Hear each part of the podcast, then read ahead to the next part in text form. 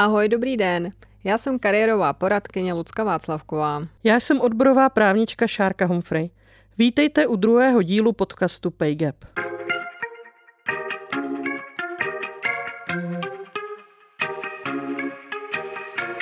Na pracovním trhu jsme si všichni rovni, ale někteří jsou si přece jen rovnější. Pokud jste žena, můžete mít někdy pocit, že taháte za kratší konec provazu. Co to vlastně znamená být ženou v práci a co můžeme dělat pro to, aby se nám v pracovním životě lépe dařilo? Dnes se budeme bavit o práci a odměňování, o mzdách, o platech, jednoduše o penězích. Víte, co to vůbec znamená gender pay gap? O kolik průměrně méně peněz berou za svou práci české ženy než čeští muži? A existuje vůbec nějaké odvětví, kde by se žena mohla těšit na stejný příjem jako její kolegové? Pozvání do dnešní epizody přijala Lenka Simerská, hlavní gestorka projektu 22% k rovnosti, rovná odměna Ministerstva práce a sociálních věcí. Vítej Lenko. Dobrý den, ahoj. Ahoj. Díky podpoře zastoupení Friedrich Ebert Stiftung v České republice a Alarmu je podcast pro vás dostupný zdarma. Zdarma bude také článek s řadou užitečných odkazů.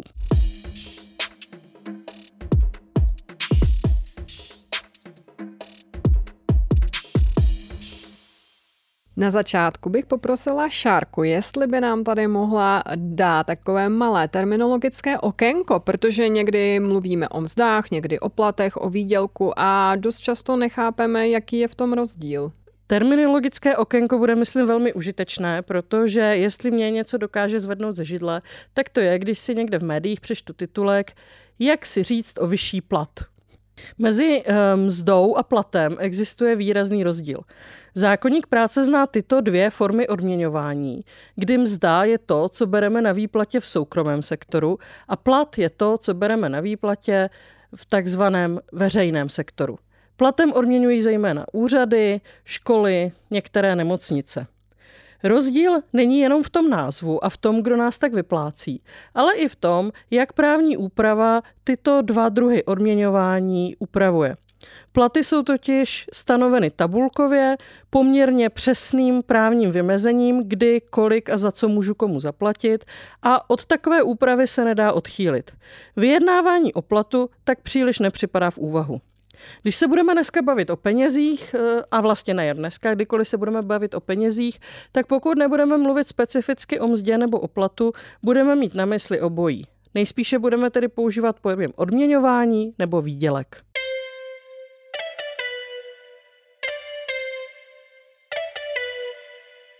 Na začátku bych se ráda zeptala Lenky, jak gender pay gap vůbec vzniká a jak se počítá? Gender pay gap jsou obecně dvě věci.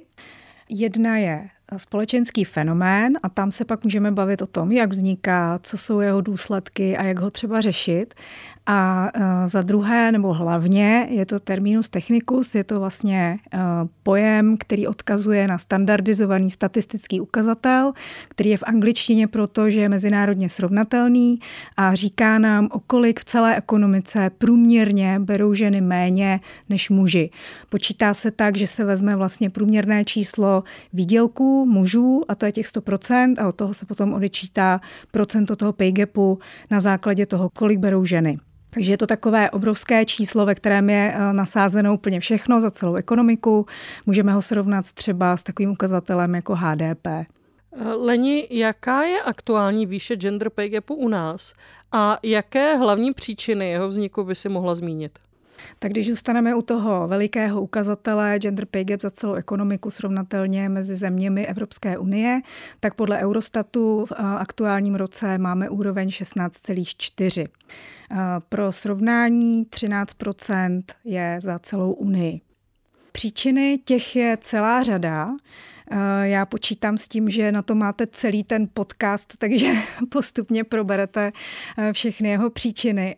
A vlastně to říkám proto, že to je častá otázka a vlastně ne, ne, ta, ta odpověď na ní není triviální a, a není mediálně tudíž atraktivní, protože vždycky vyžaduje číst minimálně celý článek, jinak se vlastně nedozvíme to, jak ty příčiny navzájem jsou provázané. Když tedy začnu s tím, jaké jsou příčiny hlavně, tak eh, je to to, že ženy u nás na českém trhu práce nedosahují takových pozic jako muži, to znamená v tom vertikálním smyslu nestávají se často eh, vedoucími, lídriněmi, ředitelkami, manaž, top manažerkami a zkrátka chybí v tom eh, nejvrchnějším kvartilu toho odměňování tam eh, je velká příčina toho pay gapu, neboli tedy hodně z těch peněz, které odečítáme od toho celkového odměňování mužů, vlastně má příčinu eh, tady v tom. Dál potom je tam takzvaná segregace eh, mezioborová, to znamená, že ženy se eh, kumulují nebo prostě častěji jsou zaměstnané v eh, takových oborech, kde převažují ženy, jsou to takzvaná feminizovaná odvětví. A tam bohužel je to tak a je to dlouhodobě, že to odměňování je nastaveno celkově níže. A to jak v té mzdové, tak v té platové oblasti. To jsou dvě hlavní příčiny. Dál potom je tam mateřství, rozdělení rolí ve celkově ve společnosti, jak, jaká vlastně představa o tom, kdo by měl pečovat o koho a kdy a za jakých podmínek a kdo by měl naopak eh, řídit ty veřejné věci. Eh, a to se potom promítá jak do rodiny, do rozdělení rolí, tak i právě na ten pracovní trh. Já jenom připomínám, že mateřství je zásadní prekarizační faktor a proto mu budeme věnovat celou příští epizodu. Než se dostaneme ještě dále, Leni, je to náhoda, že v těch feminizovaných profesích jsou nižší odměny? Eh, je to eh, fenomén, který je dlouhodobě pozorovaný. Sociologie práce o tom hovoří jednoznačně a časové řady ukazují to, že když nějaká profese nabere více žen, nebo nějaký obor, nebo dejme tomu i třeba podnik nebo region, najednou prostě se nějakým způsobem stane, že třeba odliv mužů někam a ženy zaujmou nějaké postavení, tak eh, tam eh, potom zákonitě klesají i právě částky, které nachází lidé na, nebo ty teda ženy na těch výplatních páskách. Stalo se to třeba takovým příkladem, který je srozumitelný asi každému v profesi učitelů, učitelek. Vlastně dříve si pamatujeme, že učitelka byl výsadní povolání, kdy vlastně to vstupovaly ženy do maskulinizovaného prostředí. Byl pan učitel, pan nadučitel, podučitel a všechny tyto tituly. Ženy se nesměly vdávat, bylo to prostě určité ex- exkluzivní postavení. Pak se po druhé světové válce toto převrátilo, že nám se tam umožnil vstup a vlastně e, jsme tam, kde jsme dneska, kdy vlastně učitelský obor je tedy značně jaksi ve srovnání porovnání eh, s trhem práce podhodnocenou pozicí. My jsme se tady vlastně bavili o tom, že část toho rozdílu je způsobená tou vertikální segregací, část tou horizontální, že ženy jsou tady v méně placených oborech a nejsou tolik třeba zastoupeny v těch manažerských pozicích. Já se pak často setkávám s názorem, že to je úplné vysvětlení toho rozdílu a s častým spochybňováním, že by opravdu na stejné úrovni, na stejném typu pozic ty ženy dostávaly méně. Je to velmi častý názor, který zaznívá jak na sociálních sítích, tak od různých lidí. Takže jak, je, jak to vlastně vypadá s touto otázkou této oblasti? No právě, jak jsem říkala na začátku, tak eh, ty faktory jsou navzájem propojené, takže nedá se říct, že jako jedna věc nebo dvě tyto vysvětlovací faktory, že jakoby nám vysvětlí celou tu záležitost. Je to vždycky o tom, eh, v jakém tom oboru žena pracuje, jaké samozřejmě, jak se rozhodla na začátku té pracovní dráhy, pak jsou tam nějaké individuální faktory, které by tam správně roli hrát neměly, ale hrají, to znamená, jakou eh, mzdu na začátku si byla schopná vyjednat, jaké měla informace, s jakými představami do toho prostě šla, anebo jestli se nechala pasivně ohodnotit zvnějšku a to se s ním potom už nějakým způsobem třeba táhne. Dále také v jaké pracuje firmě, protože pokud je to nějaká firma, která má eh, třeba mateřskou základnu v zahraničí a zkrátka je si vědoma těchto věcí, těchto zákonitostí, tak vlastně má už ve svých principech dáno to, že eh, nediskriminačním faktorům bude předcházet tím, že třeba eh, ženám po mateřské automaticky navyšuje eh, odměnu a podobně. Takže tohle všechno jsou vlastně faktory, které do toho potom vstoupí a nemůžeme říct, že jeden je ten hlavní vysvětlující.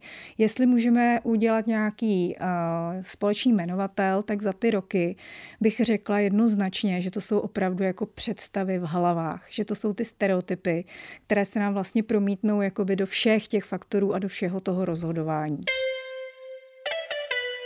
No a dáme si dneska první právní okénko.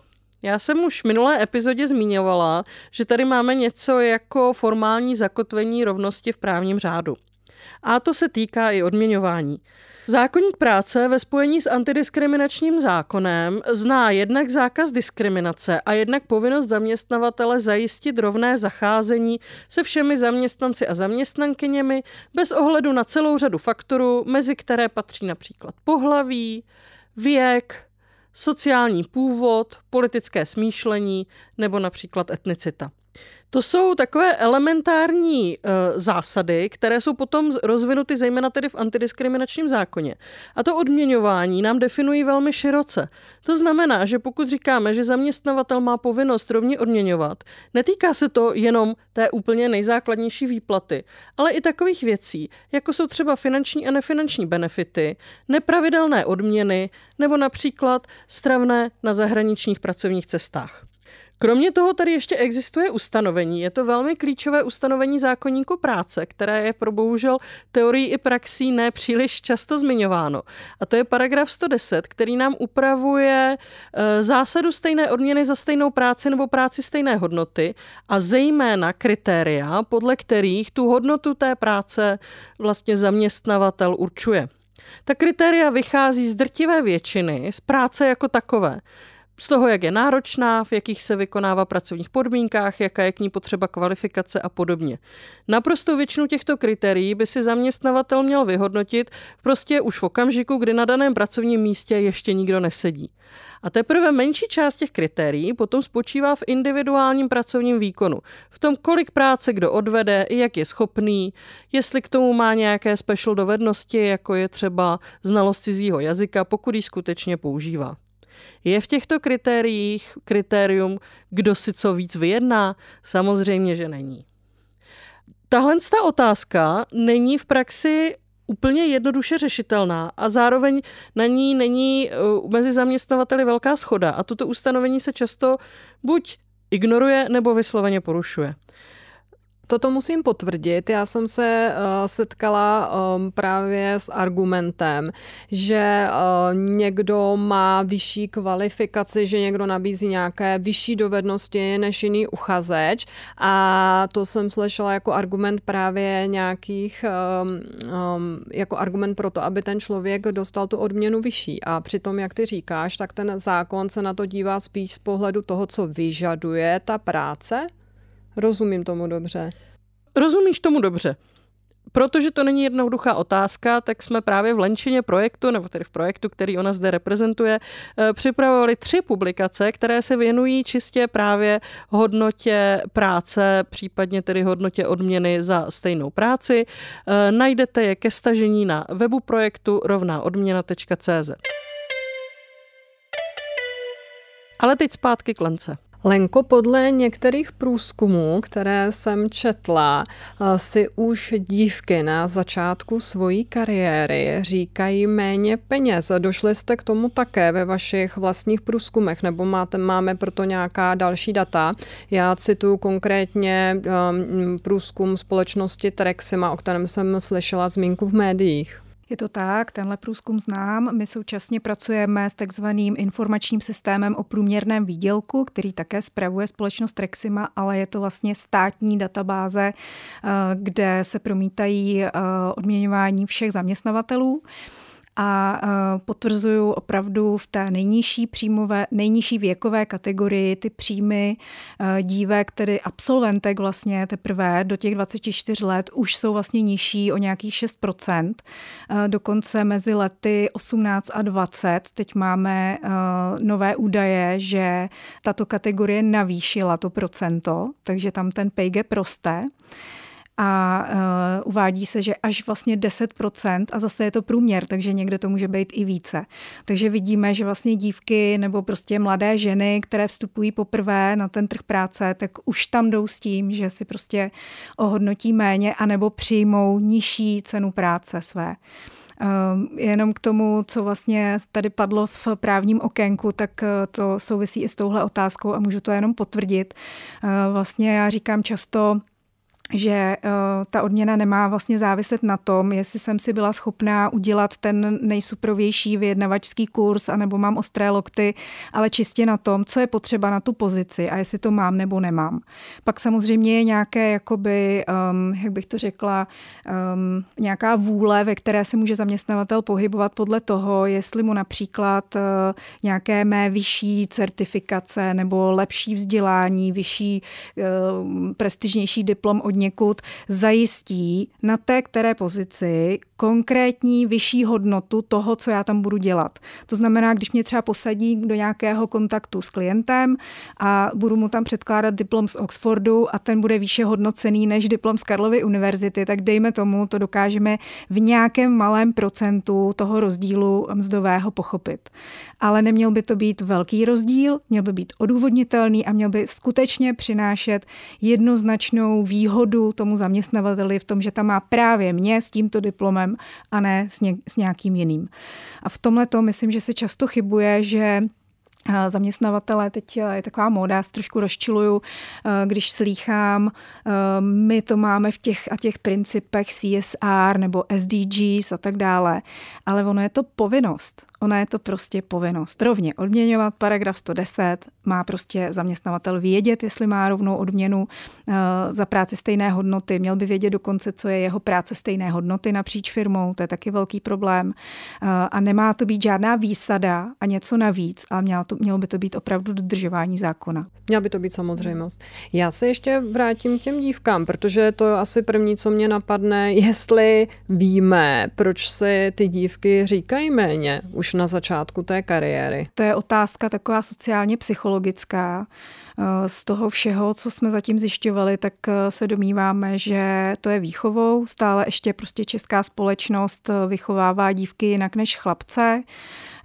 Jsou tu nějaké tendence k spíš takovému jako kolektivnímu, aby spíš ten celek prosperoval a ne já jako jedinec.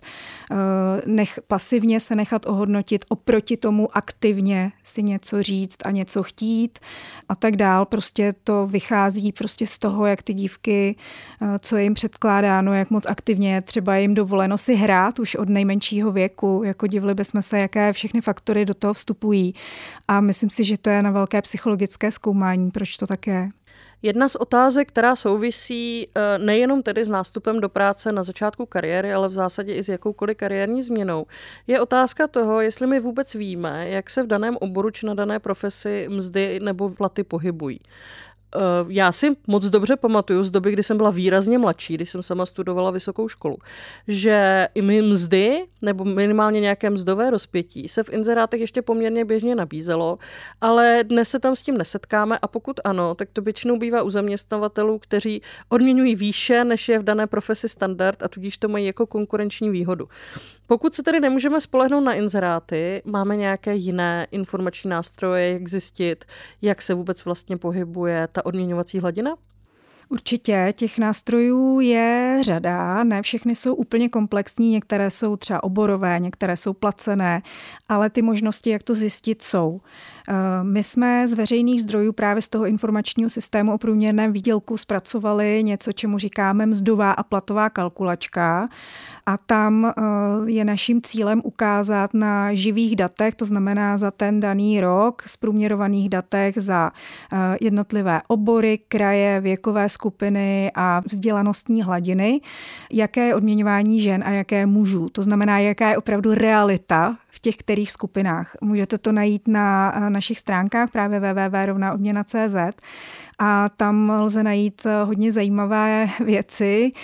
Když si pak hledáte podle té své zaměstnanecké kategorie to, kolik vyděláváte, tak můžete přijít i na to, že třeba průměrné odměňování žen eh, jak si končí na nějaké hodnotě, pak je nějakou dobu nic a pak teprve začíná odměňování mužů za ten daný rok v té dané kategorii. Což jako já docela ráda vždycky ukazuju, když eh, mi někdo říká, ale u nás to není, u nás se na to dává pozor a já říkám, promiňte, ale ty data prostě nějak hovoří a pokud by hovořili tak, jak říkáte, tak by aspoň docházelo k tomu, že někde by ten průnik byl, ale když je tam to velké nic mezi eh, odměňováním žen a mužů, tak je zkrátka jasné, že tam prostě ty rozdíly jsou a nejsou jenom individuální. Já jsem se dokonce setkala s příběhem, když jsem na jedné akci, toto téma jsme hovořili různě, tak eh, jedna mladá žena mluvila o tom, že dokonce přímo na pohovoru jí personalistka žena řekla, že přece jako žena se nemůže říkat o tolik peněz že tak to jako opravdu tohle s tímhle se setkala, že to dokonce bylo takhle mm, verbalizováno a byla z toho vlastně úplně zaskočená, nejenom, že to někdo si vůbec odvážil něco takového říct na hlas a ještě ke všemu, že se s tím setkala od jiné ženy. Já si myslím, že eh, to si řada lidí to myslí stále, bohužel, že v hlavách to je. Ale musím říct, že si myslím, že čím dál tím méně se tyhle věci dějou takhle o katě. O to hůř je to potom uchopitelné. Popojedeme trošku v kariéře. Lenko, jaký vliv má na gender pay gap mateřská a rodičovská? Tam má velký vliv. My od začátku eh, se snažíme ten vliv ukázat jednoznačně. Bohužel to úplně nejde, protože eh, to české sledování statistické eh, pracovního trhu má takové specifikum, že máme oddělená data o mzdách a platech a všem o tom, co tam s tím souvisí a mateřství. Prostě rodičovství a mateřství a to, jak si lidi berou mateřskou a rodičovskou dovolenou, je v jiné databázi, než jsou tyhle ty mzdové a platové údaje. A my to spojujeme na základě věku. My se podíváme, eh, v jakém věku mají lidé nejčastěji děti, nebo prostě na ty skupiny, kde ty mateřské a rodičovské jsou vybírány. A eh, to vlastně potom dáváme do souvislosti s těmi údaji o mzdách a platech. A co jsme zjistili je, že absolutně nejvyšší gender pay gap je právě v tom rodičovském věku, kdy mají lidi malé děti a je to od 35 let ale až do 45 let. A vlastně ta kategorie je rozdělená v půlce a teď se nám stalo v těch posledních dvou letech, možná i víc teď nevím, ale prostě za posledních x let se stalo to, že se to z té kategorie od 35 do 40 posunulo o těch pět let dál ten nejvyšší gender pay gap. Takže eh, tam vlastně to i připisujeme tomu, že lidi trošku ještě odsouvají dál to mateřství a vlastně ten nástup do práce se komplikuje ještě víc, takže potom do těch 45 let eh, vidíme ten pay gap úplně nejvyšší. To mateřství pak má ještě eh, návaznost takovou, že vlastně ta mezera, kterou si tam jakoby uděláme tím, že na tom trhu práce nějakých x let nejsme, tak se už nikdy vlastně nespojí, nedožené. A my doporučujeme to, aby eh, vlastně firmy eh, se tímto zabývaly a to v takzvané indexaci mzdy po návratu z rodičovské. A to proto, že vlastně, když nastupujete z trhu práce volně na nějakou pozici, eh, tak se tam vždycky jako bavíte o tom, kolik teda je aktuální hodnota té, které práce, té, které pozice, kolik se bere v jiné firmě za to samé a podobně a e, to mají ty HRisti v hlavě a takhle vlastně postupujete a nabírají vás na ten konkrétní budget, který teďko mají. Ale když vlastně přijdete zpátky z té rodičovské, tak jste tam x let nebyla a velmi snadno se vám může stát, že se vlastně nikdo nezabývá tou hladinou a vy nastoupíte za to, za co jste odešla a ještě navíc vlastně nemáte tam ty bonusové složky, protože na ty musíte nějakou dobu stoupat, abyste vůbec jakoby tam dostoupala.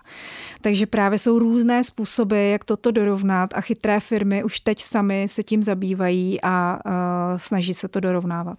Díky, Lenko. Já bych zase jenom si dala takovou malou právní odbočku, tak jak jsme říkali už eh, před chvílí, že rovné odměňování a důsledná evaluace pracovní pozice vlastně není bonus, ale je to zákonný standard, tak to též eh, můžeme říct o té indexaci mzdy po mateřské nebo rodičovské.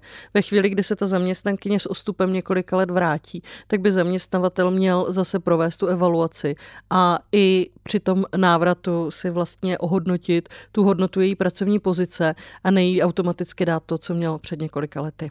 Já se na to zase můžu podívat z pohledu individuálního žen, protože jsem často pracovala se ženami, které se po rodičovské dovolené vracely.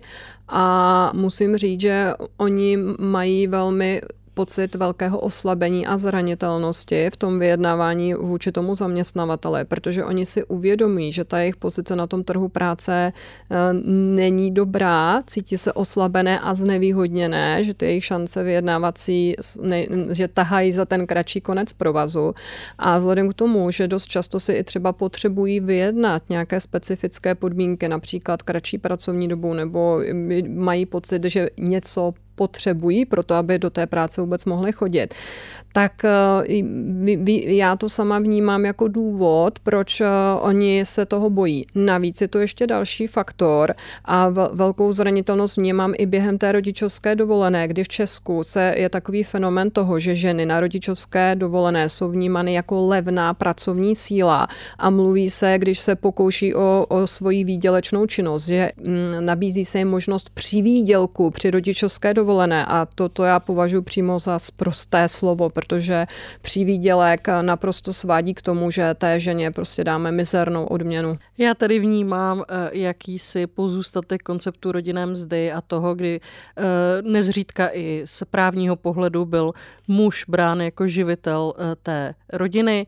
a vlastně ženin výdělek byl pouze přivýdělek nebo nějaký určitý příspěvek do rodinného rozpočtu a rozhodně ne tedy důstojné ohodnocení jejího pracovního výkonu a pozice. Leni, jaký je vztah mezi péčí a výdělkem? Ovlivňují nám nižší postavení odměny žen třeba takové faktory, jako je častější ošetřovačka nebo uh, podobné povinnosti spojené s péčí? Jednoznačně péče uh, víme, že leží v české společnosti na ženách. A to jak o ty malé děti, tak potom o uh, nemocné, handicapované, stárnoucí rodiče a tak dále. Eh, ta péče, ještě nutno říct, že jako je dvojího druhu. Jedna je taková, tak kdy jste fakt doma a pobíráte nějaký příspěvek od státu, ať už vám kryje nebo nekryje ty základní potřeby, ale prostě jste v nějakém jako statusu, který prostě říká, ano, já jsem teď pečující, to znamená v případě těch dětí je to ten rodičák. A potom je vlastně ještě péče jakoby druhá, eh, kdy eh, chodíte do práce, máte doma děti, které už jsou třeba školou povinné, nebo máte právě ty rodiče, nebo je máte někde napůl umístěné a podobně ale vlastně vy jste tak, kdo se stará o to, eh, kdy mají, kdy co mít do školy, kam co jít koupit, kdy jdou k zubaři, kdy je potřeba tady objednat eh, to a tamto pro tou babičku a podobně. A tohle to všechno jako je na bedrech žen. Mužů, kteří chodí na, na rodičák, jsou stále jenom 2% a nijak zvlášť se to zřejmě nebude lepšit ani teďka s tou úpravou té nepřenositelné doby eh, otcovské dovolené, protože ta je prostě pořád krátká. No a jak jsi se ptala, jestli to tedy souvisí s tím ohodnocením v práci, tak vlastně z toho pay gapu to jakoby odečítáme, tam to očišťujeme. Takže v těch číslech to jakoby nemělo být ale vlastně jednoznačně, protože se to ví, protože každý z těch manažerů to má doma eh, takhle rozvržené, protože je to prostě fenomén napříč tou společností, tak se s tím počítá. A jakmile ta žena už jenom prostě je známá tím, že jo, tam má babičku a k tomu dvě děti a ona furt někam lítá a vyzvedává je, ona třeba ve skutečnosti vůbec si tu pracovní dobu neskracuje. Nebo má to všechno prostě správně, všechno odevzdává a tak dále. Ale jak si je to ve vzduchu, že ona má tyto podmínky a vlastně třeba může docházet k tomu, že jí nejsou nabízeny úkoly navíc, za které jsou nějaké příplatky, nebo nějaké cesty, nebo nějaká, nějaké vzdělávání. Zkrátka všechny ty růstové faktory, ze kterých ona vypadává, nebo je v nich méně obsažená než ty kolegové, o kterých je přesvědčení na pracovišti, že eh, na to mají a že na to mají ten prostor a podobně. Ale přitom je to třeba mýtus. Můžu potvrdit zkušenost mojí kamarádky, která mi popisovala po svém vlastním návratu do práce po mateřské a rodičovské, že její zaměstnavatel byl velmi vstřícný k mladým matkám, nabízel jim veškerou flexibilitu, zkrácené úvazky, cokoliv potřebovali, ale nějak už mu nebylo vůbec divné, že v managementu žádné ženy nemá. A připadal si jako velmi podporující a velmi proženský a prorodinný. K tomuto tématu bych ještě chtěla poznamenat to, jak jsem sledovala tu situaci za poslední dva, tři roky. Různé výzkumné zprávy z Čech i ze zahraničí upozorňovali na to, že COVID tuto situaci ještě prohloubil a zhoršil, protože ženy byly ty, kdo častěji zůstávaly s těmi dětmi doma, buď úplně nebo pracovali z domova a to jejich zatížení péčí bylo ještě větší a vlastně padla často obava ze strany různých odborníků, kteří se těmito tématy zabývají, že to ženy ještě více znevýhodní na trhu práce. Um, všimli jste se nebo zaznamenali jste také toto třeba v nějakých vašich studiích nebo výzkumech? Jo, přesně to jsme zaznamenali a uh, velmi paradoxně ne na první pohled jasně. Takže já to vysvětlím. Ono se stalo to, že za poslední roky, přestože byl covid, přestože všechno prostě máme, že jo, ekonomicky neúplně dobře ty ukazatele nastavené, tak se nám snížil pay gap. A to významně. My jsme vlastně začínali uh, v, s 22 procenty, proto se ten projekt tak jmenuje na ministerstvu práce a uh, vlastně dneska jsme na těch 16,4. A všichni vlastně mají tendenci eh, třeba mediálně to jakoby oslavovat a jo, tak to je skvělý, už jsme dosáhli takového pokroku, přiblížili jsme se tedy číslu té unie a podobně. Ale co se stalo je, že ne, že by se nám zlepšilo odměňování a kultura komunikace o uh, odměňování, o mzdách na pracovišti a tak dále a měli jsme větší rovnost, ale uh, právě ženy s tím problematickým odměňováním, s tím nižším, vypadly z trhu práce protože přesně ten covid je k tomu dohnal a to tím, že Určité obory byly zavírány, to jako bylo jednoznačně, to se samozřejmě dotklo i nějakých mužů. Eh, dále potom eh, vlastně, kdo šel první, tak byly právě ty ženy, které, které prostě zůstávaly doma. A nebo i ty samy ženy to prostě nemohly zvládnout. Takže vlastně si nepřibírali další zodpovědnosti nebo si zkracovali ty povinnosti, které prostě v té práci měly a různým způsobem prostě upravovali to, aby to vůbec šlo zvládnout.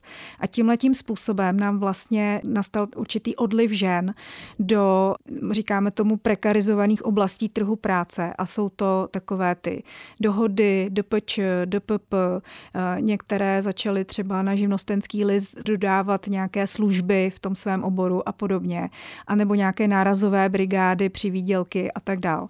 A to není vůbec nic dobrého a eh, proto právě nemůžeme si gratulovat, že jsme ten pay gap eh, nějak posunuli, protože fakticky z těch dat, když se podíváme úplně dovnitř do jednotlivých těch kategorií, tak vidíme, že se to naopak zhoršilo. Já jsem ještě pak četla k tomu, to, co tím vůbec nechci spochybnit, co říkáš, ale že vlastně určitou, určitý vliv tam mělo i to, že přece jenom kvůli tomu velkému vytížení uh, stouply o něco výdělky třeba žen ve zdravotnictví nebo ve školství a že to pak ovlivnilo, mělo určitý vliv také právě na tu výši pay gapu, ale že to neznamená větší férovost, ale jenom, že opravdu ty lidi dostali odměnu za tu práci, kterou odváděli během toho covidu navíc. Jo, bylo to tak. Sociální a zdravotní profese dostali ty takzvané covidové prémie, takže to se tam promítlo, protože v obou těch oblastech pracuje hodně žen a e, ve školství zase byly ty tarifní mzdy navyšovány, takže tady to všechno se tam také promítlo a samozřejmě poměrnou částí to nějakým způsobem přispělo k tomu, ale zase ta stagnace e, vlastně těchto oborů byla tak dlouho, tak velká, že e, teď bych si přála, aby teda to zvyšování pokračovalo nějak lineárně dál a pokud nebude, což vlastně není ve výhledu, v jaké jsme ekonomické situaci, tomu moc nenahrává, tak se dá očekávat, že zase to budou přesně tyhle obory, které začnou stagnovat. Popojeneme teď úplně k závěru profesní dráhy. Kromě gender pay gapu se někdy mluví i o gender pension gapu. Co to je, Leni, a co mu předchází? Eh, gender pension gap je zase eh, statistický ukazatel, kterým eh, vysvětlujeme míru rozdílu v důchodech, ve výši důchodů mužů a žen. A aktuálně to vypadá tak, že české ženy pobírají o 18% nižší důchody v průměru. My jsme se teď dívali na gender pay gap z pohledu té profesní dráhy a mě by teďka ještě zajímal gender pay gap napříč těmi profesemi. Víme, eh, ve kterých, eh, ve kterých oborech nebo odvětvích jsou nejvyšší rozdíly a ve kterých nejnižší? Tak zajímavé jsou ty nejvyšší. To eh, se drží už dlouhá léta. Eh, prvenství má eh, bankovnictví, finančnictví, pojišťovnictví. To znamená tenhle finanční sektor a tam to dosahuje například u makléřek. Vždycky se musíme zase podívat, jestli chceme vědět celý ten obor nebo prostě nějakou konkrétní profesi, tak třeba když si vezmeme zrovna ty finanční makléřky, tak eh, tam u nich to dosahuje až nějakých hrozivých přes 40%. To znamená, když to přepočteme na eh, roční výdělek, tak třeba o 400 tisíc, což už prostě je úplně do očí bíjící a být bankou, tak bych se o to docela zajímala. Eh, my tedy máme nějaké spolupráce i z, z tohoto sektoru, takže doufám, že se to tam brzy začne nějak hýbat a měnit. No a co se týče těch oborů, tak můžeme obecně říci, že čím o víc se jedná, čím prestižněji, čím výše, čím lépe, tak tím jsou na tom ženy hůř. To znamená, tím vlastně více tratí na tom pay gapu. Takže nejvyšší pay gap mají ženy z Prahy, z největších firm, z nejprestižnějších oborů, oblastí a z nejvyššího vedení. Což je zajímavé, protože je to takové kontraintuitivní a všichni by vlastně, kdo se s tím problémem ještě nesetkali, tak by čekali, no tak nějaká ředitelka středně velkého podniku nebo finanční ředitelka v nějaké firmě, tak ta si přece pro boha umí říct, když už došla tak daleko. Ale je to úplně přesně naopak. Jo? Takže já, když tady třeba přečtu nějaké náhodné číslo, tak co se týče kategorie řídící pracovníci v oblasti zdravotnictví, tak tam medián žen se pohybuje na 76 tisících korunách a medián mužů výdělku 130 tisíc korun. Jo, takže až takhle vlastně můžeme v tom, tom vedení najít takovéhle rozdíly. Já jsem uh, zaznamenala takovou informaci, že pokud se podíváme třeba do výrobní sféry, zejména tam, kde funguje úkolová mzda nebo nějaké opravdu podrobné mzdové tarify a dobré ocenění té práce, a ta práce je tedy jednodušší a zároveň asi objektivněji hodnocen ten výsledek, tak je gender pay gap nižší. Je tomu tak? Je to tak. A zároveň v těch výrobních eh, třeba firmách, tak tam eh, dochází k zajímavým věcem v tom smyslu, že pokud je nějaká část té výroby jako takzvaně mužská, je tak viděná, je tak vnímaná, nebo je tam nějaký aspekt eh, představa o tom, že to je třeba fyzicky náročnější, byť třeba to nemusí být kolikrát pravda, protože je to třeba robotizované částečně a tak dále, tak i v té výrobě fungují takové ty jakoby vnitřní rozdíly a vnitřní stereotypy, že odměňování na tady těch částech té výroby je pak celkově vyšší za ten třeba kus nebo za tu časovou jednotku, než právě u těch, které jsou takzvaně femininní, ty výrobní části. Takže i tady nacházíme jako vzájemná měřitelnost špatná, ale uvnitř samozřejmě spravedlivější, protože je to na ten kus nebo na tu jasnou nějakou jednotku. Jaké nástroje mají jednotliví zaměstnavatele k tomu, aby rozdíly v odměňování mohli sami u sebe ovlivnit? U nás v českém prostředí je to teď jednoznačně nástroj Logip, který uh, vlastně nabízíme.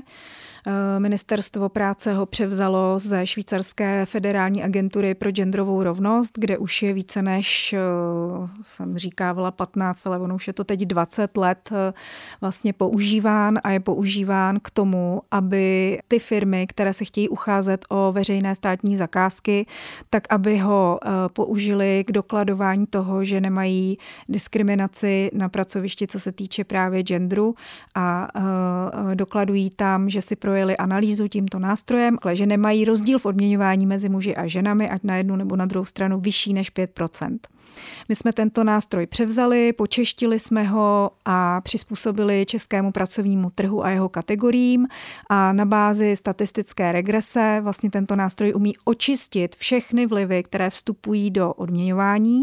To znamená vyndat z toho to, co je samozřejmě složkou odměňování, jako je třeba délka praxe, vzdělání, požadavky na tu pozici a podobně a uh, zanechají na konci té analýzy pouze ten vliv pohlaví. Jo, takže vlastně na konci ten pay gap zjistí, ano, prostě z 5% je tady vliv toho, že jste žena, tak prostě uh, pobíráte třeba níž. Nebudeme tady šejmovat zaměstnavatele, kteří v tom logibu nevyšli úplně dobře, ale můžeš zmínit nějaké, kteří třeba už tímto nástrojem prošli a měli dobré ty výsledky? Určitě. My jsme teď certifikovali 18 firm, které uh, si to udělali opravdu od začátku až do konce, jinak jako celkově jich víc, ale ne všichni třeba to dotahli do toho úplného konce, nebo to mají teprve v procesu a najdete uh, celou tu naší tiskovku slavnou uh, na, na www.rovnaodměna.cz, kde vlastně uvádíme tyhle firmy a uh, myslím, že všechny ty firmy, když to přebírali, tak opravdu měli v, v prostřednictvím svých zástupců jako v ústech vlastně poděkování. Jo? Že to není nějaké zlo, nějaký audit, nějaká hrůza, ale oni do toho šli dobrovolně, zjistili si tam různé podrobnosti toho, co se jim tam v tom odměňování kde děje a na co by bez toho nástroje vlastně vůbec neměli šanci přijít.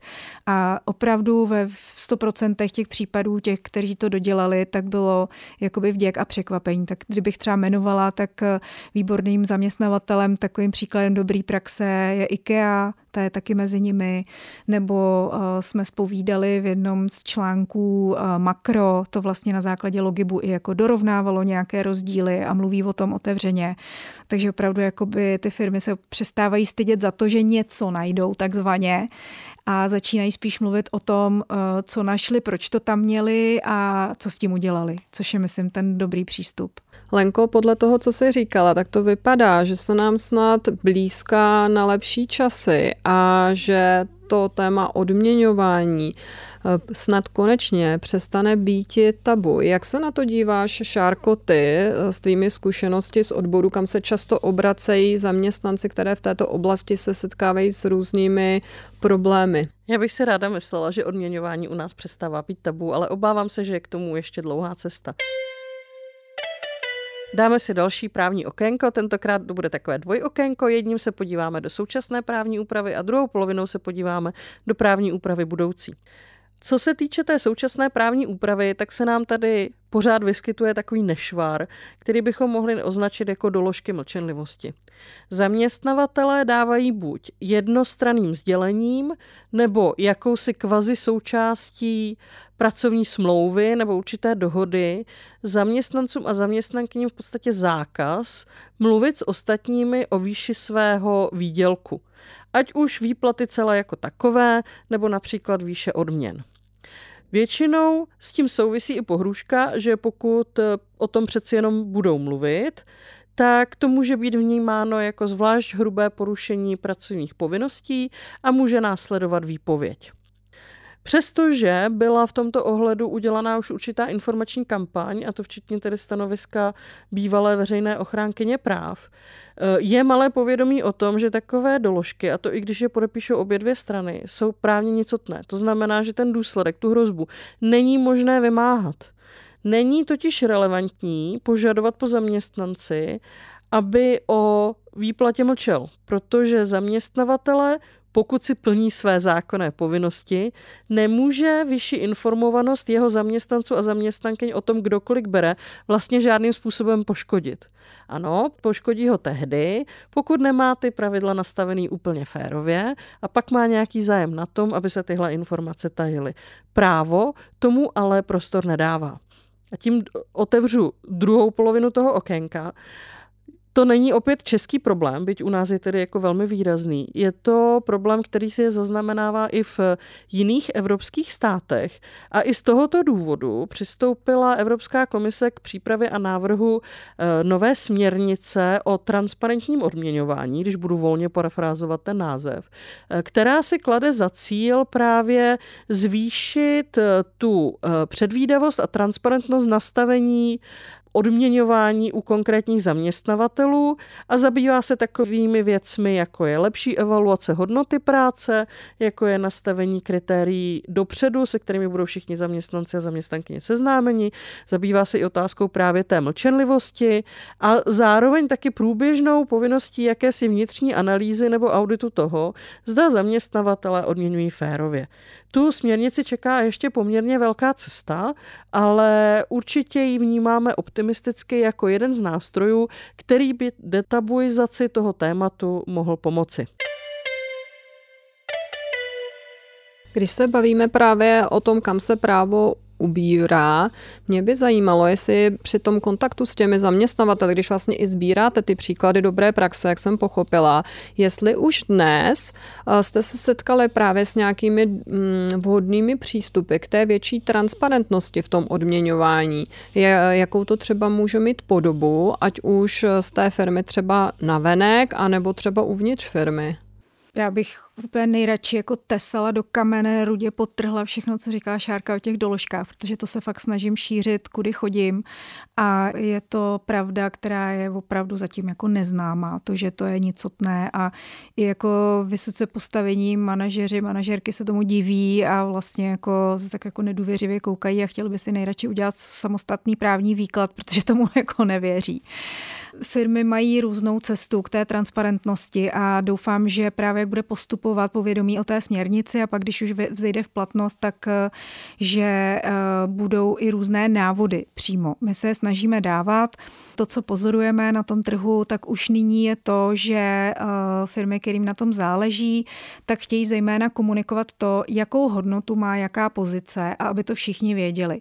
Takže nejde o to, jestli, já nevím, prostě Franta Novák na té a té pozici bere tolik a tolik, to už je jakoby vlastně podružné, ale jestli ta pozice toho Franty Nováka, když bude přeobsazená Maruškou Vomáčkovou, tak vlastně bude, uh, budou všichni vědět, kolik si tam může vydělat. Jo? Nehledě k tomu, kolik třeba má výkon, pokud je tam výkonnostní složka nebo nějaké další osobní jakoby, charakteristiky, které do toho vstupují, ale jakou má úroveň ta pozice, jak je, jak je popsaná, jak je ohodnocená a jak si stojí v té struktuře toho celkového rámce toho zaměstnavatele. Takže by to i vedlo k obrácení té současné praxe. Místo toho, aby se nás zaměstnavatel u pohovoru zeptal, eh, kolik my si představujeme peněz, takže nám by sdělil, my pro tebe máme na této pozici připravenou takovouhle odměnu. Jo, přesně tak. A není to nikdy, že jo, jednoznačná částka, protože, jak jsem říkala, nějaký prostor tam jako je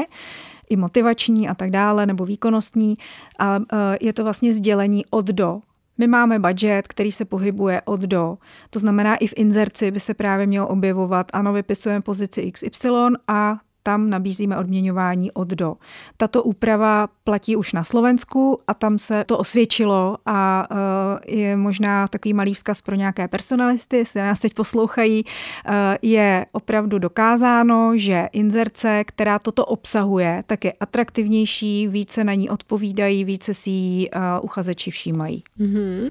Teď se ale dostáváme k tomu, s čím se pořád řada žen může setkat, že zjistí, že jejich kolega berou více než oni. Šárko, na koho se obrátit? Co s tím mohou v tu chvíli dělat? Tohle ve své právní praxi řeším často. Někdo mi zavolá nebo napíše, zjistí, hele, já jsem teď jako náhodou zjistila, že na vedlejším oddělení mají chlapy víc, nebo že tady kolega, se kterým děláme to samý, dostal víc. A teď já nevím, co s tím mám dělat, protože já to samozřejmě vím neoficiálně a nemám žádný podklad k tomu, abych to řešila. Moje rada potom z pravidla bývá taková, že to opravdu není úplně jednoduchá situace.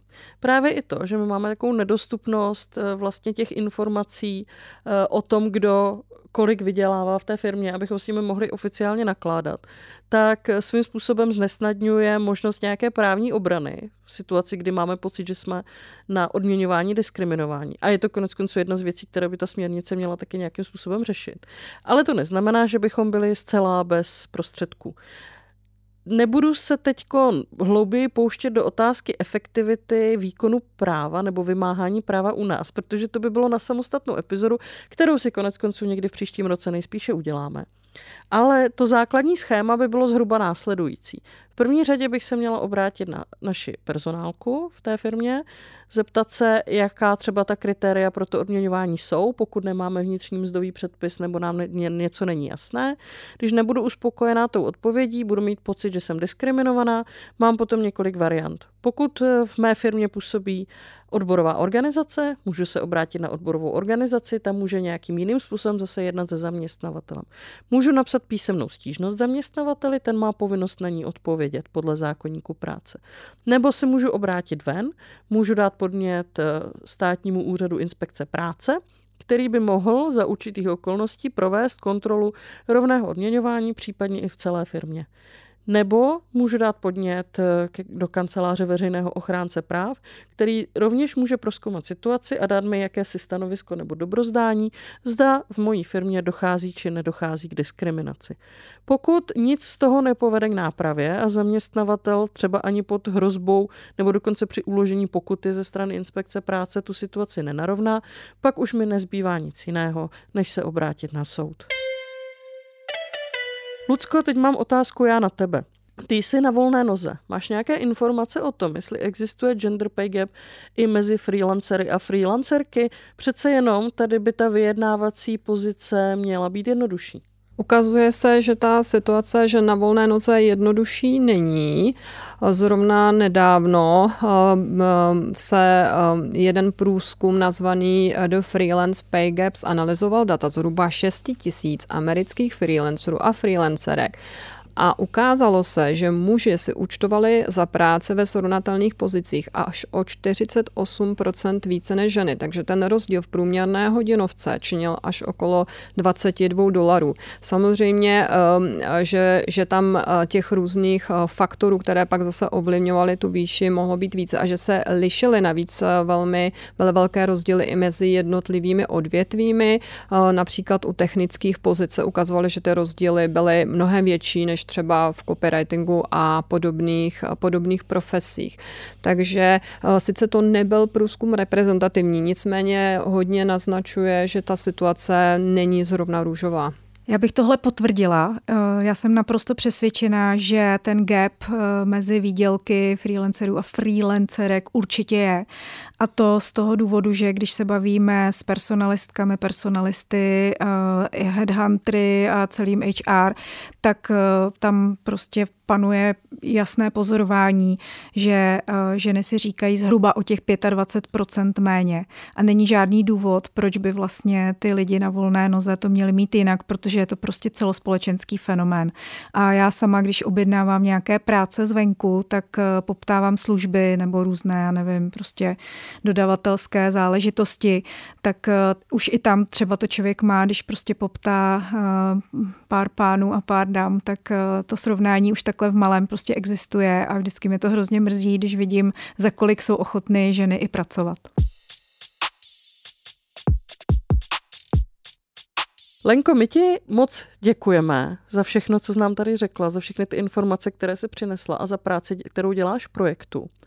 A než se rozloučíme, zkusme si schrnout to, o čem jsme dneska mluvili a navázat nějakými doporučeními, jak o penězích mluvit a jak s nimi jednat.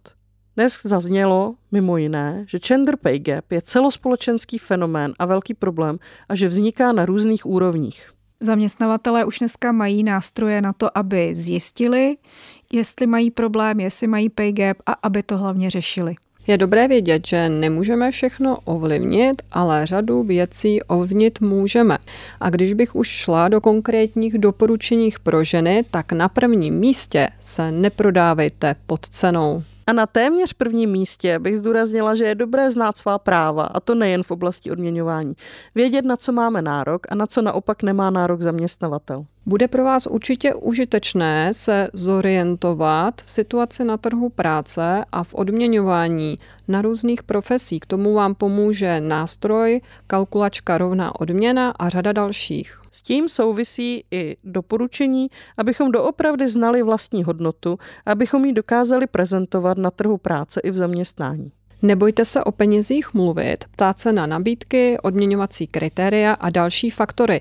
A to jak na začátku zaměstnání, tak v jeho průběhu. Pokud jsme na velné noze, měli bychom dostatečně rešeršovat, kalkulovat, znát své vlastní náklady a počítat si i s časem a vyjednáváním. Musíme s cenou pracovat. Nebojte se říct si o pomoc a podporu, anebo se obrátit na příslušné orgány, abyste na to nebyla sama. Děkujeme, že jste s námi strávili několik desítek minut.